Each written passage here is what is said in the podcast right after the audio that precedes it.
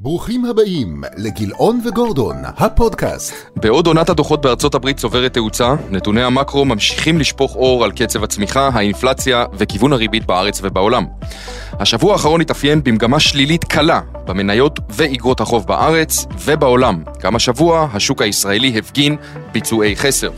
מדד המניות העולמי ירד בעשירית האחוז, בזמן שמדד תל אביב 125 איבד קרוב לשני אחוזים.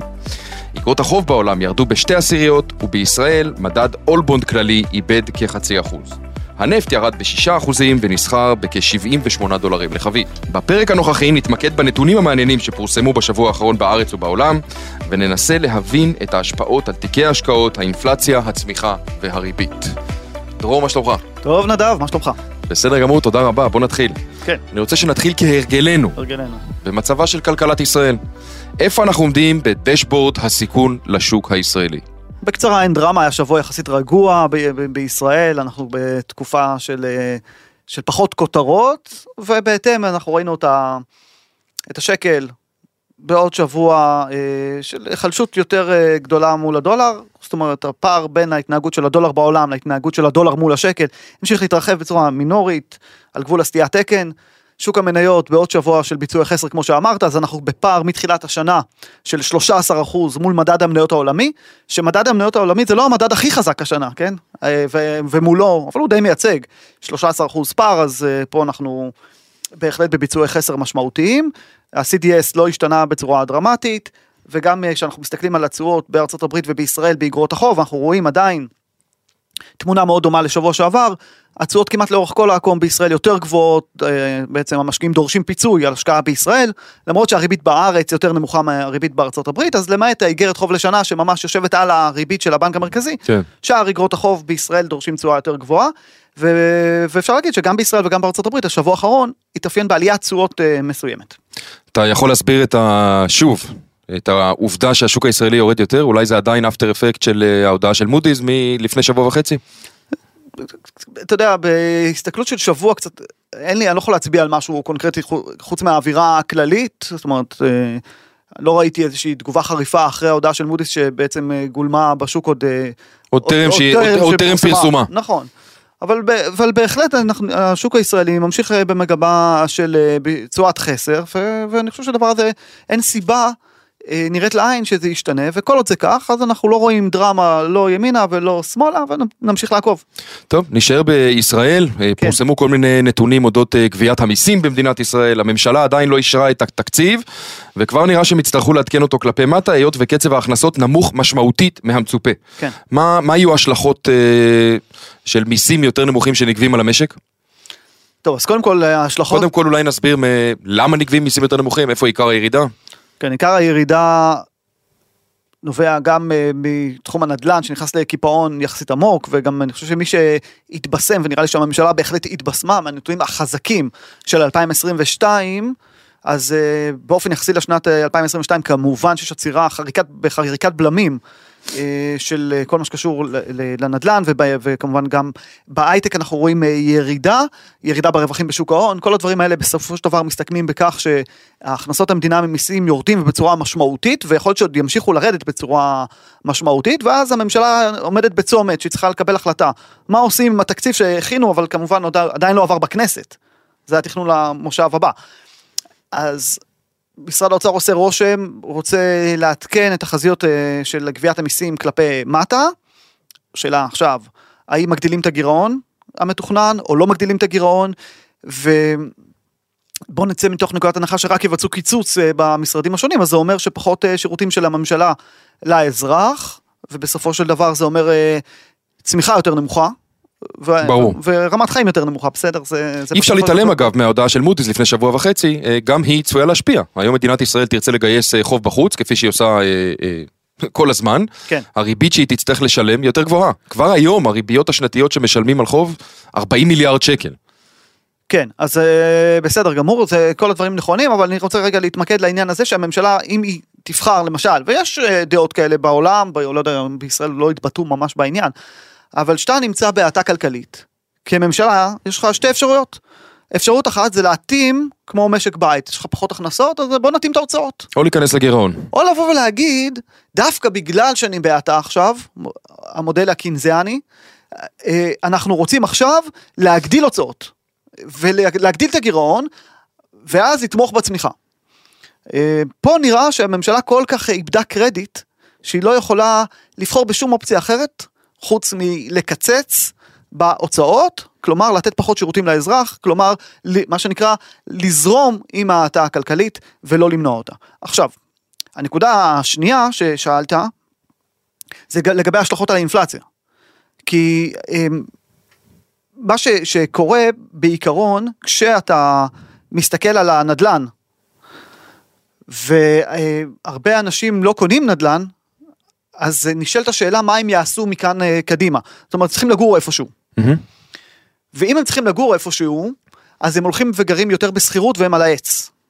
ובהיבט הזה, אני חושב שתהיה השפעה על האינפלציה, כי המחירי שכירויות יעלו. וזה משהו שאנחנו צפויים לראות. אני רוצה שנישאר בתחום הזה של הנדל"ן והעובדה שאין עסקאות. ראינו שזה עד עכשיו פגע בעיקר בדירות חדשות, מיזמים, מקבלנים, אה, והמחירים שם ירדו. אני חושב שהולכת להיות השפעה בדיוק בהמשך למשפט שאתה אמרת, גם על דירות יד שנייה. זאת אומרת, אנשים שעדיין נאחזים במחירי העבר, הם בסוף, חלקם, צריכים למכור את הבית שלהם כי הם התחייבו כבר לבית חדש והם כן. יהיו חייבים להוריד את המחיר. נכון, אז מחירי הנדל"ן ימשיכו לרדת ואנשים, אני חושב, אה, מי שרוצה לקנות, כרגע יש פער מאוד גדול בין מי שרוצה לקנות. אבל בסוף יהיו עסקאות, אנשים, יהיו עסקאות. חלקם מחויבים לעשות אותם. נכון, נכון, גם הרבה אנשים רוצים לקנות דירה, רק אומרים, למה שנקנה במחירים האלה? תעדכנו את המחירים כלפי מטה ובוא ניפגש לעסקה. כרגע זה עוד לא שם, וכמו שאתה אומר, זה, זה עוד יכול להגיע. אבל אני כן רוצה להתעכב אה, על נקודה אחרת שלדעתי היא, היא חשובה.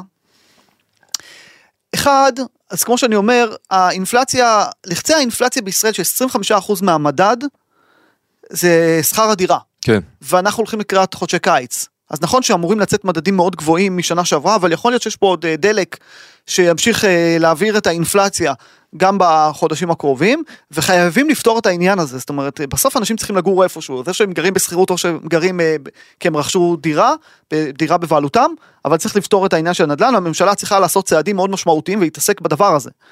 שכרגע לפחות לא רואים התעסקות משמעותית וצריך לעשות. טוב, אני רוצה אה, להמשיך ולדון בהעלאת הריבית שמובילה לכך שמשקי הבית והחברות משלמות הרבה יותר ריבית. כן. מדובר במיליארדי שקלים, סביבות 4% תוצר, שיכל ללכת לצריכה, והיום הוא הולך להחזר ריביות.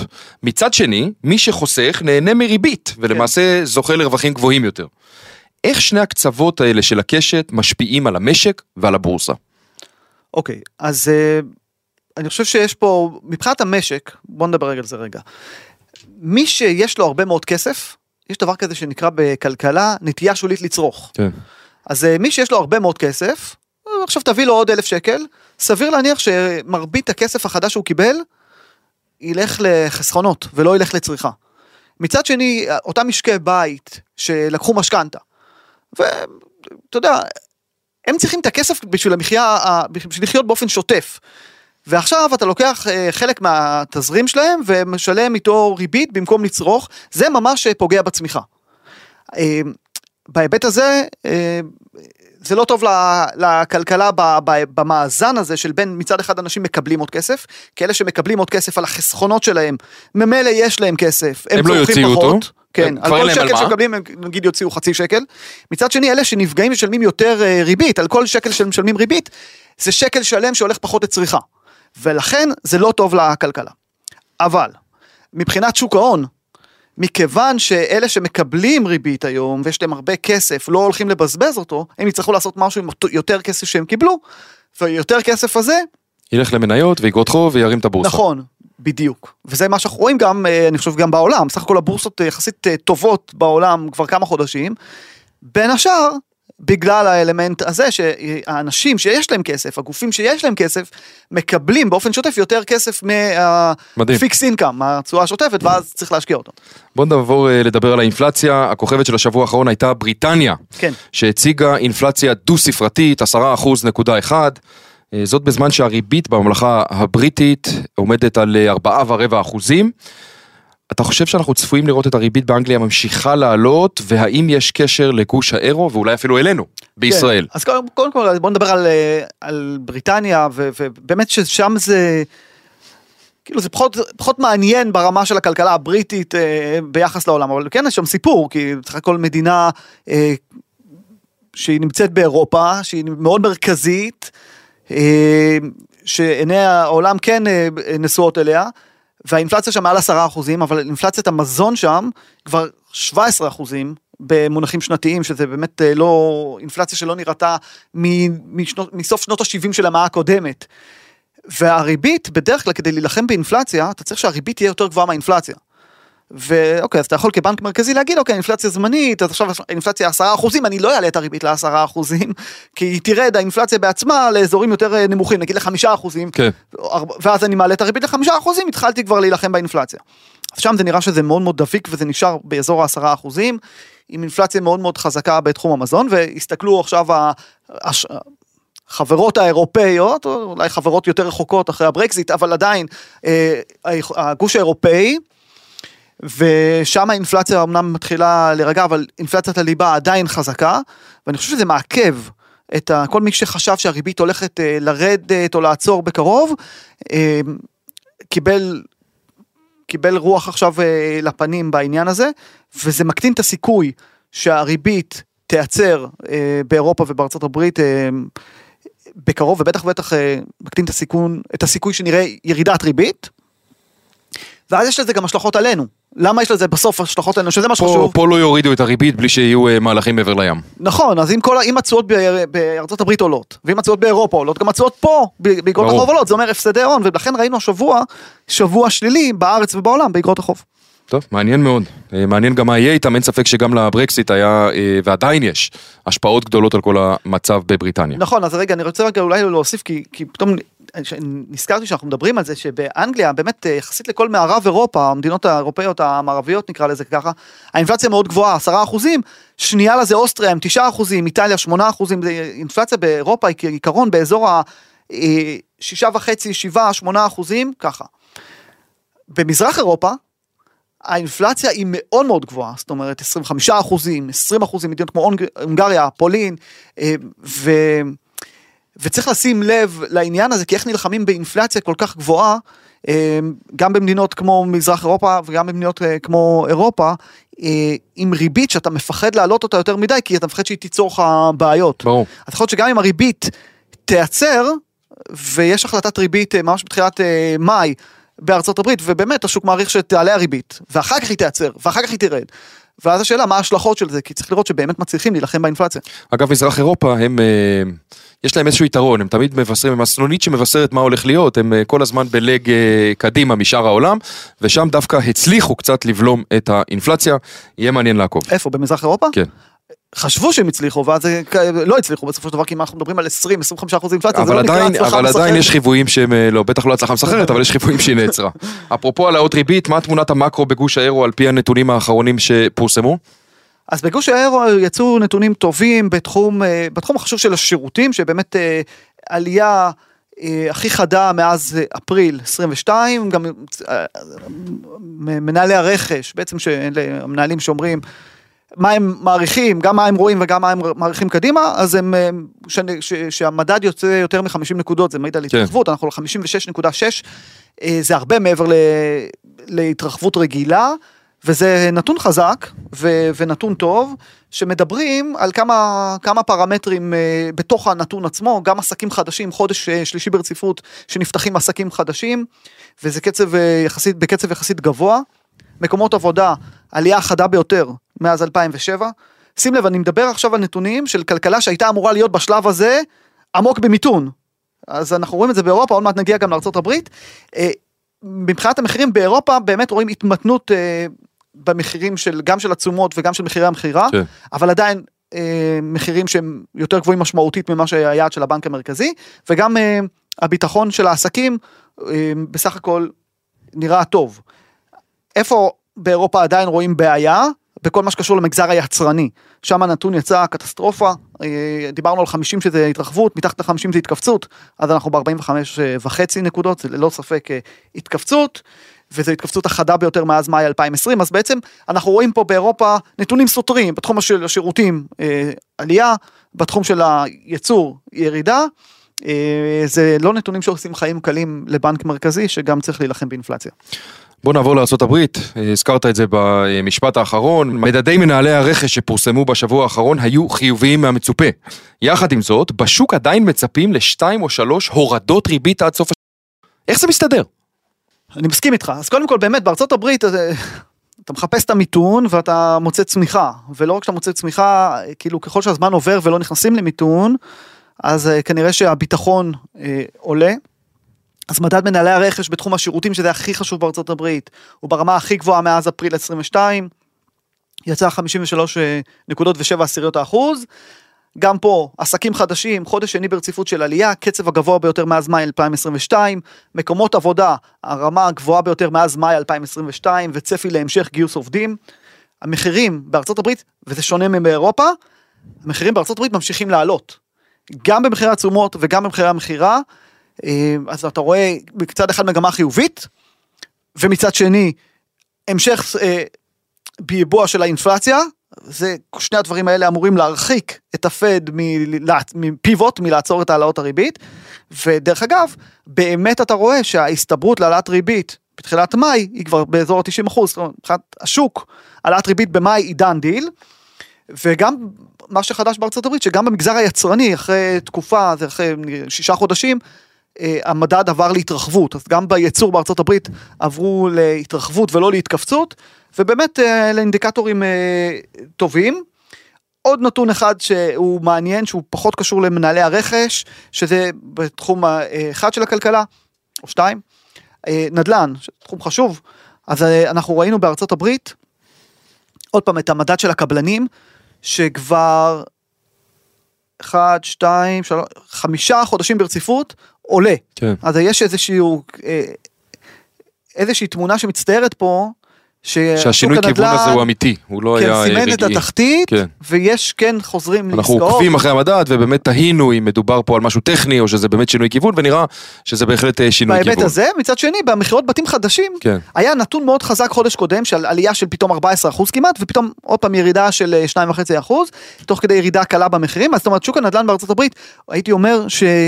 צריך להמשיך לעקוב אחריו, הוא עדיין אה, לא, בוודאי לא חזק, לפחות שהוא לא כל כך חלש כמו שחשבו שהוא יהיה, צריך להמשיך לעקוב אחרי הדבר הזה. אני רוצה לקחת אותך לפני סיום אה, מזרחה מזרחה mm-hmm. לסין. נתוני צמיחה שפורסמו שם מרשימים מאוד, עלייה של 4.5% לעומת השנה שעברה, קצב של למעלה מ-9% רבעון מול רבעון במונחים שנתיים. האם זו סיבה לאווירה חיובית שיש בשוקי המניות בחודשים האחרונים? אז קודם כל נגיד שהנתונים בסין אה, שפורסמו זה לא רק נתוני הצמיחה, פרסמו גם אה, מכירות אה, קמעונאיות, שגם שם היה זינוק מאוד מאוד חד, הייצור התעשייתי עלה, זאת אומרת כל הנתונים שהגיעו מסין היו טובים. עכשיו יש נתונים שמתפרסמים שמגיעים מחוץ לסין שקצת היו פחות טובים, אבל בסך הכל אני חושב שכבר הרבה זמן דיברנו על זה. על הפתיחה מחדש של הכלכלה הסינית, אחרי כל הסגרים. אחרי שהם ביטלו את כל הזירו קוביד, המדיניות שלהם, הם ביטלו אותה. כן, וזה בהחלט אפשר לראות מתאם בין מה שקרה בשוקי המניות לבין uh, הכלכלה הסינית שנפתחה ועכשיו אנחנו כאילו מקבלים את הנתונים האלה. אז אני חושב שהנתונים שקיבלנו עכשיו הם יותר מכל משקפים את מה שהשוק אם כבר כבר תמחר מתחילת uh, השנה אפילו בסוף uh, שנה שעברה במובן מסוים ולא הייתי מייחס להם חשיבות מאוד גדולה לשוק העולמי כמובן שזה לא מזיק כן אבל אני חושב שהנתונים האלה הם די בפנים. ו... והם, והם חיוביים. אני רוצה לסיום שנדבר על התשואות הגלומות היום באגרות החוב והמניות. כן. מה הן?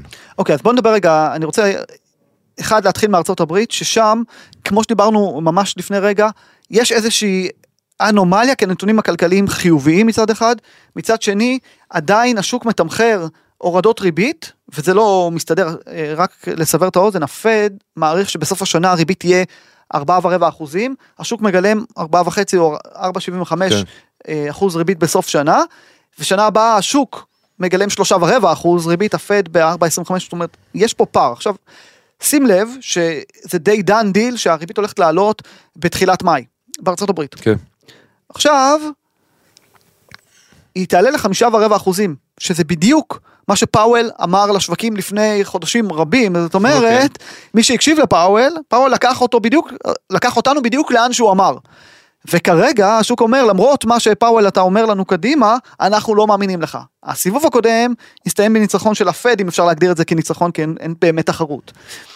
אבל אה, גם עכשיו שוק אגרות החוב בארצות הברית הוא רגיש לעניין שאם הריבית תישאר חמישה ורבע אחוזים יותר זמן ממה שהשוק מעריך אז לאט לאט נראה, נתחיל לראות את השוק אה, קצת נפגע התשואות טיפה יעלו בארצות הברית. בישראל התשואות הן יותר גבוהות. וכשאנחנו מסתכלים אה, על האפיק השקלי היום אה, לשנתיים אז אנחנו בארבעה אחוזים ושתי עשיריות ולחמש שנים קצת פחות מארבעה אחוזים. כשהאינפלציה בישראל היא סביב, ה...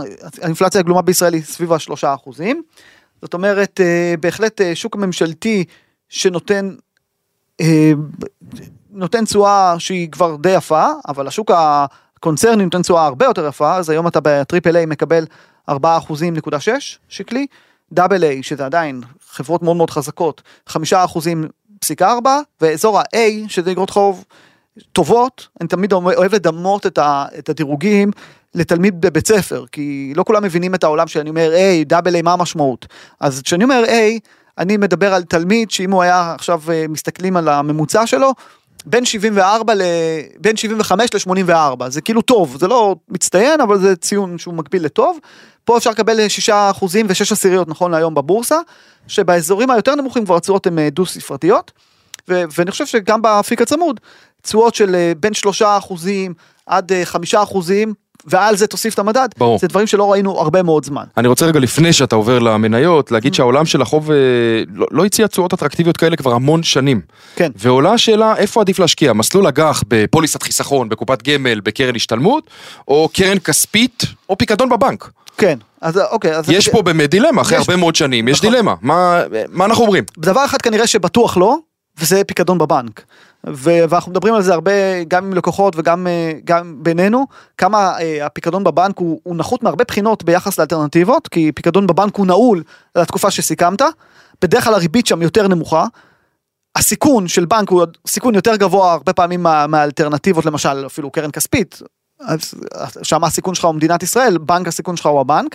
והנקודה אולי הכי פרקטית זה שהמיסוי על אה, פיקדון זאת נקודה בבנק מאוד חשובה. הוא 15 אחוז נומינלי. נומינלי לא קשור לאינפלציה הוא יהיה בכלל. 15% ללא קשר מה יקרה לאינפלציה, בעוד שאם אתה משקיע למשל בקרן כספית, אתה תשלם את הרווח בסוף רק על התשואה שהיא מעל האינפלציה. כן אז בואו אפילו נחדד את זה רגע בדוגמה נניח ופיקדון בבנק נותן 4 אחוזים וקרן כספית נותנת 4 אחוזים. עכשיו נניח שהאינפלציה היא 4 אחוזים באותה שנה.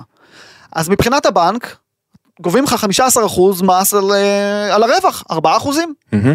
מבחינת קרן כספית גובים לך מס. 25 אחוז מס מהרווח הריאלי שהוא אפס כי הרווחת 4 אין אחוזים מס. מצד אחד ואינפלציה אכלה לך 4 אחוז מצד שני. וזה גם נזיל ברמה... אה, וזה גם נזיל אז לכן אין וכולי. לך. עכשיו השאלה היא האם, אוקיי, הבנו שלא, לא פיקדון. אה, לא פיקדון בבנק, אז האם עדיף באמת קרן כספית מהסוג הזה שאתה מציין, או אה, מסלול אג"ח בכל אחת מהאלטרנטיבות, נכון. פוליסה, אה, קופת גמל, קרן השתלמות, נכון. אז אז פה העניין הוא מאוד אה, גם טווח ההשקעה שלך. אני הייתי אומר אם אתה צריך להשקיע לטווח אה, קצר וקשה לך קשה לך אפילו לראות אה, טיפה תנודתיות אז קרן כספית זה הפתרון בשבילך.